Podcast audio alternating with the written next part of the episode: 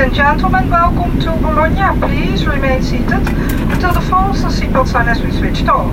Be careful when opening the overhead bins. Luggage may have shifted during flight and could fall out. Ik ben op weg in Italië op zoek naar een bierstijl die het midden houdt tussen bier en wijn. Italian Grape Ale.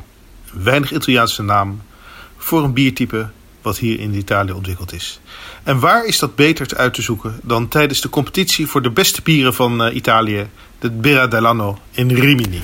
Uh, ik sta hier met uh, Maurizio Maestrelli, een van de leidende bierjournalisten in, in Italië. En ik heb eigenlijk voor hem één vraag. Maurizio, what is the, the, the secret behind the real Italian grape ale?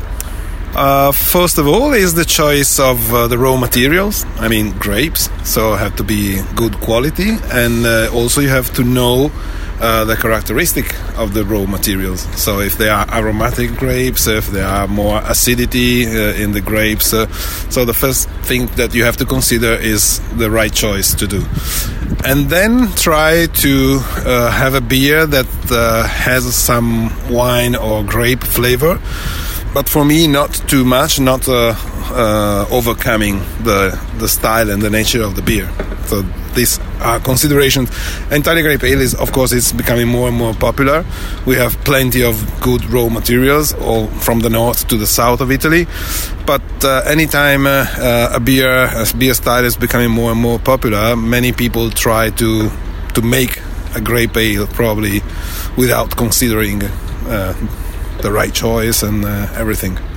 And what do you mean by the beer has to have this this um, uh, wine kind of characteristics? Uh, because um, you have to when, when you taste the beer, you have to uh, feel that there is the wine contribution or the the, the grape wort uh, it's not properly wine, but it's grape wort contribution. And uh, but still, I mean, you're not drinking a wine. You're not going too close to a wine, so it has to be to remain a beer with the backbone that has to be beer. Uh, so the maltiness of the beer and. Um, not the hoppiness, of course, because it, it will cover more the, the, the, the, wine side of the beer. So to get the balance, you know, and to have a, uh, not just a beer that surprises you, but a beer that uh, you would like to drink. That it's different. And do you notice here in Italy that there's more wine drinkers coming to beer because of this this ale? I'm not so sure if the wine drinkers will go to beer thanks to the Italian grape ale. I think uh, uh, wine drinkers are becoming more interested in beer because uh, there is a, huge quantity of different good quality beers, and that beer is not just uh, for many many years in Italy. Beer was just considered as a blonde, slight bitter uh, drink for more summertime. Uh, and now, thankfully, to the work of many, many people, the brewers, um, uh, of course, but also people that uh, communicate and influence uh, the, the market, Italians are discovering that beer is uh, an incredible richness of different styles, different aromas, and there is a good beer for every moment of the day, every season of the year, and even every humor you have during during the evening. And what is the best season for Italian grape ale or the best moment? I probably will say just after autumn, just after the harvest. But then it depends from what kind of grape ale you want to make. So if you want to make a strong alcoholic uh, grape ale with, uh, for example, Cannonau uh, grapes, that is a red wine typical from Sardinia, you will have a rich, full-bodied beer that's can go through the winter.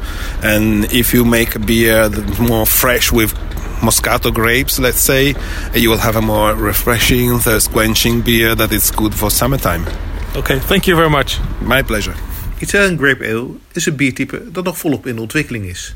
En dat blijkt ook wel uit de richtlijnen die de juryleden voor de Birra dell'Anno meekrijgen om dit bier te beoordelen.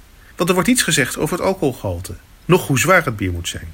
Over de kleur wordt gezegd dat het blond tot koperkleurig mag zijn voor bieren die met witte druiven zijn gemaakt. En een beetje roodachtig voor bieren die met rode druiven zijn gemaakt. Hopkarakter moet een klein beetje achterwege blijven, want het draait op de druif gesteund door de mout waarvan het bier gebrouwen is. Blijft immers een bier. Belangrijkste is misschien wel dat het karakter van de druif duidelijk naar voren moet komen. Vandaar dat brouwers vaak de voorkeur geven aan druiven met een beetje uitgesproken smaak. Hoe die druif vervolgens verwerkt wordt, daar is de brouwer weer behoorlijk vrij in. Er zijn brouwers die de hele vrucht gebruiken.